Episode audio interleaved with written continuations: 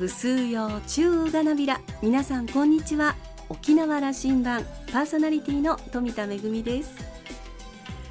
9月になりました。子どもたちも夏休みを終えて新学期が始まっています。私も来月大きな舞台を控えているので準備にお稽古にと慌ただしくなってきたところです。9月は各地の法年祭も楽しみですし、えー、敬老の日そして秋分の日とお休みも待ち遠しいですね、えー、ただ秋の台風シーズンでもあります。お住まいの地域にもよるかと思いますが台風の影響が続いているところもあるかと思います。どうぞご安全にお過ごしください。さあ沖縄羅針盤今日も5時までお届けいたします。どうぞお付き合いください。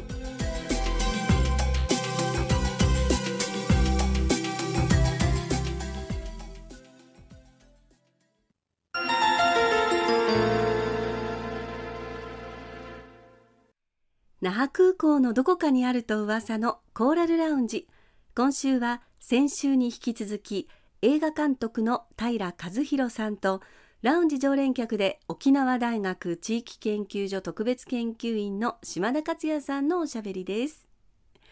平さんは1989年生まれ沖縄市のご出身です。県立小座高校を卒業後沖縄国際大学に進学。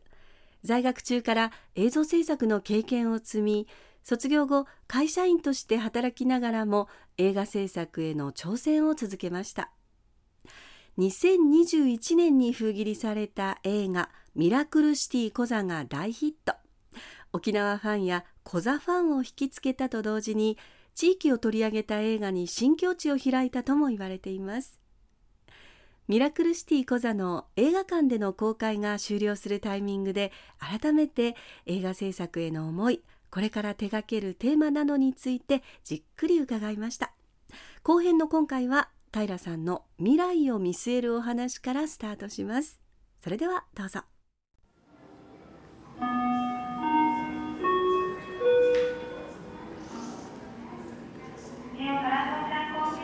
平さんやりたいこと、はい、あの今35まではオファー来たものをこなしてみようと。それが、まあ、おそらく自分の力にもなるし、はい、次のステップに行くためにはそうなんだって話、はい、で30代後半になってきたらいよいよ自分のやりたいものを多分世の中に向けて、うん、あの提起しそれをやりたいというふうに提案してくる頃を迎えそうなりたいとおっしゃったと聞こえるけどもやりたいことっていうのはどんなこと？さっき言ったことと矛盾してしまうんですけれども、あのまあ、35とか40とか50の先を見据えるとは言っても全く違った未来が絶対に来ると思っているんですよね。うん、でなぜかというとやっぱり目の前の仕事60になった私からするとそうですあの時考えたことその通りにならない。ただやっぱ考えることって大事だと思っている反面、考えたこと以上のことは考えたこと以上は起きないなっていうふうに思っていて、まあ、なんか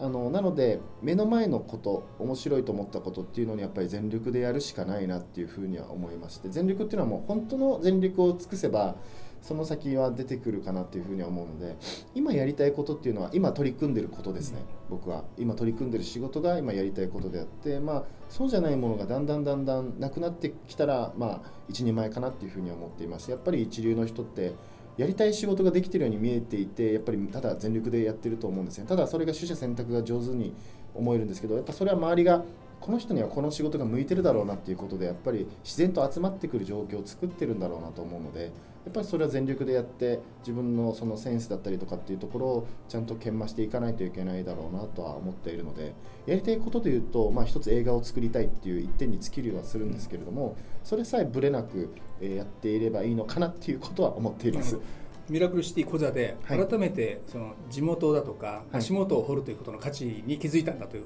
おっしゃいましたね、はい、そのことはやりたいことの中に入りますか？あ入りますねあの大きく言うと今あのいろんな映画を作りたいって言ったんですけれども僕がじゃあじゃなぜ東京でとか、うん、なぜ他のところであの自分で映画のアピールをしたりとかしないんだっていうふうにやっぱりあの僕がこういう話をすると言われることもあるんですけどもちろん僕だってそれは考えたんですよ。東京のそのなんか制作会社に身を置いてとかって考えたんですけど僕がそこで戦ってていくよりも僕と同じ能力を持った監督がいっぱいいるんですよね。もしもしくはもうそれ以上なんてもういっぱい腐るほどいるのでじゃあ僕のアドバンテージは何かって言ったら沖縄に住んでることなんですよね。だから沖縄に住んでいて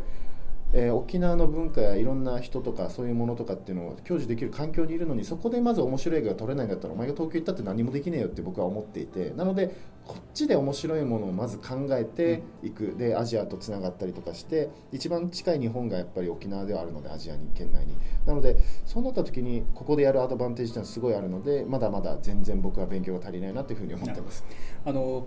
自分がやりたいことをどうなるかということを想像するときにあの想像できてないことにはならないはずだということをおっしゃいましたよね。はい、そういう意味においても今なりたいことやりやれることを想像を大変膨らましておくというのは大事ですよ、あ間違いないです。これの営みだと思うんですけども、はい、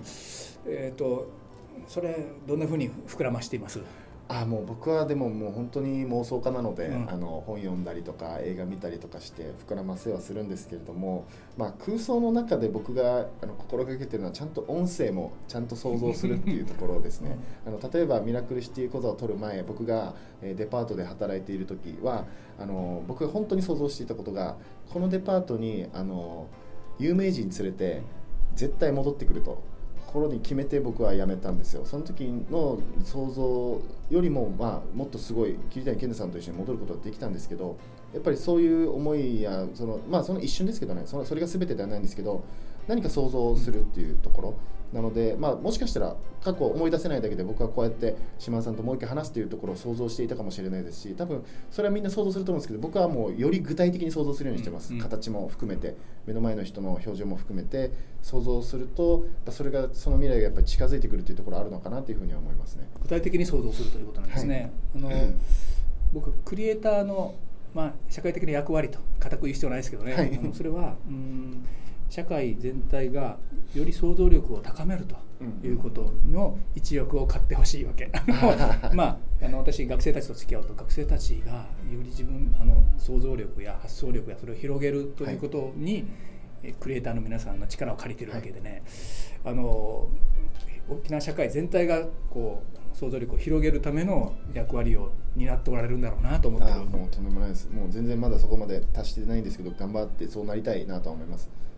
40代、はい、あの外に出て行って、はい、えー、と何ハリウッドでも仕事してみたい。そうですね。やっぱりちっちゃい頃から見ていた映画がハリウッド映画洋画が好きでっていうふうになってたので、うん、映画監督を目指している以上はやっぱり一度そこで働いてみたいそういう人たちと仕事してみたいっていうのがありますね。でもまだ全然僕英語もペラペラじゃないしあっちでのコネクションも全くないしってなった状態そういったところで僕はまだ想像ができないんですよ、うん、あそこで働いてる。だから想像できる自分に30代でなれたらなっていうふうには思ってます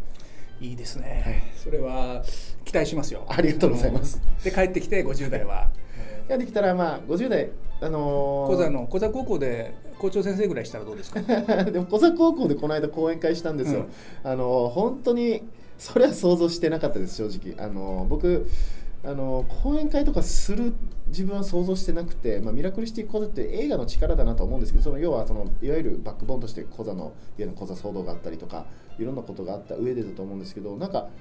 映画のこと以外で人前で話すっていうところとして面白い体験であります。しかも僕小座高校のやつ最初僕一クラスの前で話すのかと思って全校生徒の前で話したんですよね。そうだったんですか？僕も一クラスはあるけど。とんでもなかったです。その感想ももう何百枚あの いや生徒たちあの、はい、16歳17歳の子たち、はい、聞いてくれたでしょ平さんの話は。いやもうすごく真剣に聞いてくれたしあのたくさん個人的にこのなんか勇気をもらったとかいろんなこと言ってくれてはいたんですけど、やっぱり嬉しかったのはその映画をちょっと見てみようという気になったっていうところですかね。映画好き一つの映画好きとしては。あのあんまり映画やっぱり見られてないなと思ったね沖縄の若い子たちに。あの彼らの想像力を広げると想像の領域を広げるということには絶対のなってますよね。あありがとうございます。そして映画がその役割をまた果たすわけですよね。はい、うん、平さんにとって映画っていうのは何ですか映画というのはまあ暇つぶしですかね。そのみんなにとっての暇つぶしだと思うんですけど、うん、なくても、ね、いいものなんです映画なんて、うん、でもあった方が楽しい見てる方が楽しいものであって。じゃあ想像力をたくましくするとか広げるとかそういう高尚なことは言わなくていいんだいやいらないですよ。映画に高尚なものなんて何もいらないと思ってます。たかが映画なので、作り手のあなたにとっては映画というのは何ですか？作り手の映画だと僕にとっては向いてたものですね、あの向いてないって思ったら多分やめるので、あの僕いろんな仕事やりたいなって思いながらもその生きようと思っていたんですけどでも基本的にはミニマムな消極的な人間なんですね。なのであのまあ、デパートで働いていた時に僕デパート一生働けるなと思ったんですよ。人も楽しいし仕事も楽しいし、まあ、でもこれ多分僕どの仕事やっても思える性格なんだろうなと思いつつもでも映画をその時副業でドラマとか作りながらこっちの方が向いてるこっちの方があの社会的に必要とされてるかもしれないし周り的にもこっちだったらもっと上がっていけるなっていうのがあったので今映画をやっているんですよ。もしかしたらそれが講師の仕事だったりとかその他に編集の仕事だったりとか演出今僕は演出家としてやってますけどその脚本家もややりつつやってるんですけどもっと向いてるところはそっちに行くかもしれないですけど今のところ僕にとって映画は向いているものですね。ぜひ映画やってくださいね、はい、頑張ります。沖縄の未来ご自身の未来の話を聞いたけど沖縄の未来にどんなことを想像したりどんなことを期待したりしています？いや想像でいうと僕はすごく怖い想像ばっかり最近はしてしまうんですけれども。創価ですからね。あのいや怖い情報が多すぎる、うん、多すぎますね。なので、沖縄にとってのいい未来ってなった時にやっぱりでも若い人が頑張らないといけない。でもその若い人に対してのその今情報が発信したところで若い人が受け止める力もないなっていうふうには思っていまして例えばちょっと前にあの「裸足で逃げる」っていう本だったりとか、まあ、それっていわゆるその女性のあの、まあ、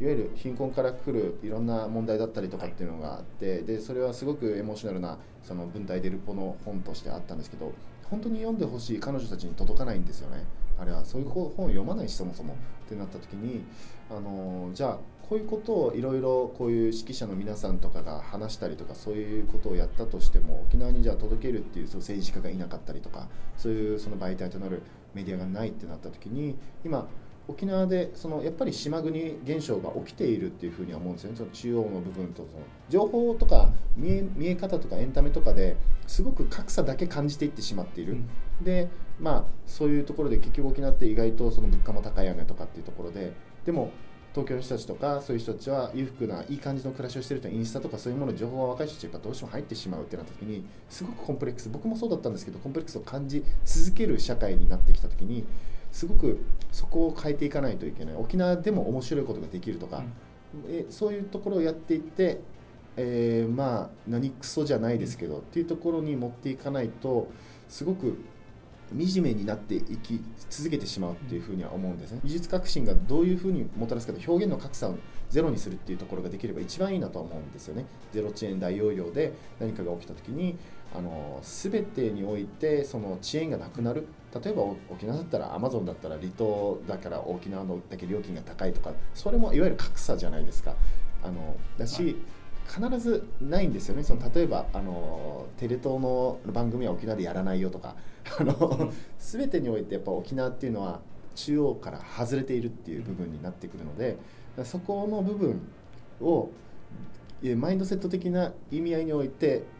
どうにか同列もしくはそれ以上に思えるようなその環境をま大人が作っていかないといけないのかなっていうふうには思っています。いろんなことが起きると思います。この後台湾有事だったりいろんなことが起きて沖縄がってなった時に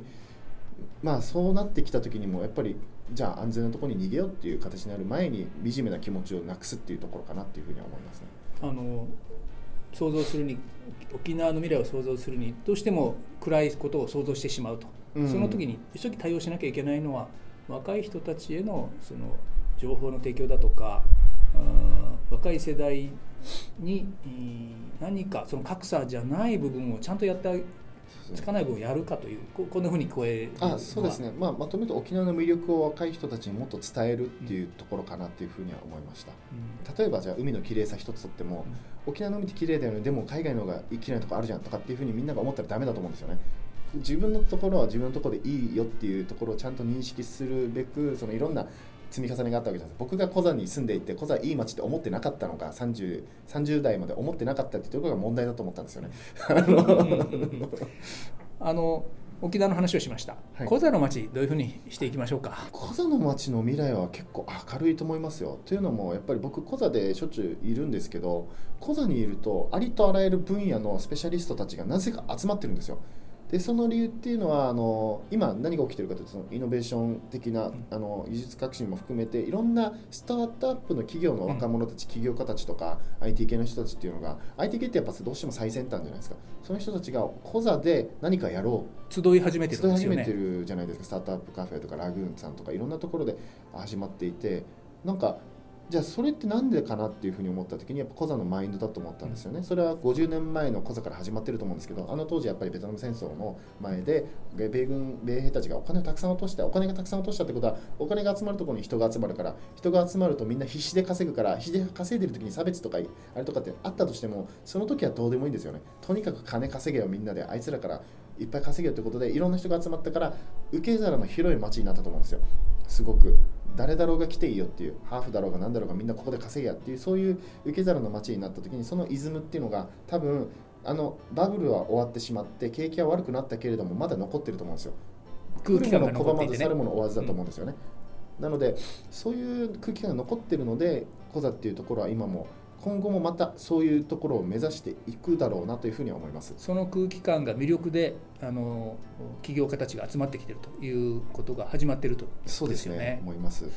沖縄全体もそのことを参考になるようなことは起きませんかね？小座がリードできるようなね。小座がリード。まあえー、市町村が何かをリードするって僕はすごく難しいことだと思うんですその時のそのリーダーを取ってる政治家がもしそういうことができればいいなと思うんですけど真似をするっていうことはあるんじゃないかなというふうには思いますね、飛行機の時間になったのでこれでお別れしますけどもミラクルシティコザファンに一言発信してはい、えー、多分このラジオもですね僕のミラクルシティコザファンの皆さんだったら僕のツイッターから拾って聞いてくれてると思うんですけれどもこれを聞いているあの皆さんのおかげで僕はこうやって楽しくあの毎日生きてられます。本当です。これはあの聞いてくれる人見てくれる人がいるからものづくりをしている人間っていうのは生きていけるのでミラクルシティコザ半年以上そして多分これから先も愛してくれているそのミラコザファンの皆様のおかげですのでこれからも、えー、平和弘の作品、えー、またそのチーム役者たちそしてこうやって関わってくれてる人たちを応援してください。よろしくお願いします。どんな作品が出てくるか期待して楽しみにしてます、はい、今日はありがとうございます。平監督が沖縄に住んでいることはアドバンテージ。そして映画は自分に向いている仕事とはっきりと言い切ることができるのは本当に素晴らしいことだなと思いますいつかはハリウッドという夢も語っていただきましたが強い思いと実行力のある平監督ならきっと実現できると思います。応援しています。映画ミラクルシティコザはコザのシアタードーナツで9月15日までの上映です。まだの方ぜひご覧ください。島田さんは2週にわたってのお話を終えて平さんが大きな夢を持つこと沖縄の将来に大切なことは若者たちにしっかりとした情報を伝えることだと語っていたことが印象に残っていると話していました。今週のコーラルラウンジは映画監督の平和弘さんとラウンジ常連客で沖縄大学地域研究所特別研究員の島田克也さんのおしゃべりでした。来週のコーラルラウンジは株式会社イーサー代表取締役社長の久保田正人さんをゲストにお迎えする予定です。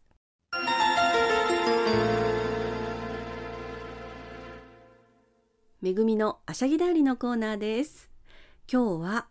沖縄を世界に伝えるウェブサイトを作りたいというクラウドファンディング天熊琉球プロジェクトのご案内です。那覇市を拠点に英語および日本語によるウェブサイト天熊琉球を制作運営する NPO 法人として2016年に発足した天熊琉球えー、そもそもはですね、えー、理事である作家池澤夏樹さんと写真家垂水健吾さんが中心となって1992年に出版した新潮社の沖縄いろいろ辞典に遡ります。沖縄のことを知り始めたらその興味は尽きることがないと沖縄に恋をした県外出身者たちおよそ50人が沖縄の歴史や文化自然に関わる好きなキーワードを選んでエッセイを書いた200本の沖縄へのラブレター、えー、それらを豊富な写真とともにまとめた一冊が沖縄いろいろ辞典でした。そして1999年にはこれが発展した CD 本沖縄何でも辞典が刊行されました。うちなんちゅが自らの島について語ったエッセイも加わって総勢200名近くの執筆者による400項目を超える辞典となりました。実はこの沖縄何でも辞典は私編集員の一人として携わっているんですけれどもえー、出版当時から20年以上が過ぎましたがその内容は古びることなく雄弁に沖縄の姿を語っていますそれらのエッセイと写真をより広く日本語だけでなく英訳も加えてウェブサイトで一般公開して末永く誰もがアクセスできるようにすることが天熊琉球の願いですクラウドファンディングサイトレディー4で天熊琉球と検索して詳細ご覧ください。めぐみのあしゃぎだよりのコーナーでした。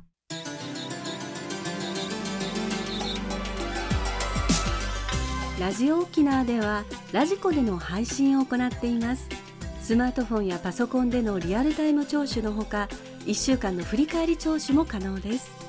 さらに沖縄羅針盤の過去の放送音源はポッドキャストでも配信しています。こちらはラジオ沖縄のホームページからアクセスしていつでもお楽しみいただけます。また沖縄羅針盤のホームページでは番組情報の発信のほか私富田恵とコーラルラウンジ常連客の島田克也さんのフェイスブックへもリンクしていますのでお時間のある時にぜひこちらもご覧ください。沖縄羅針盤今週も最後までお付き合いいただきまして一平二平でビル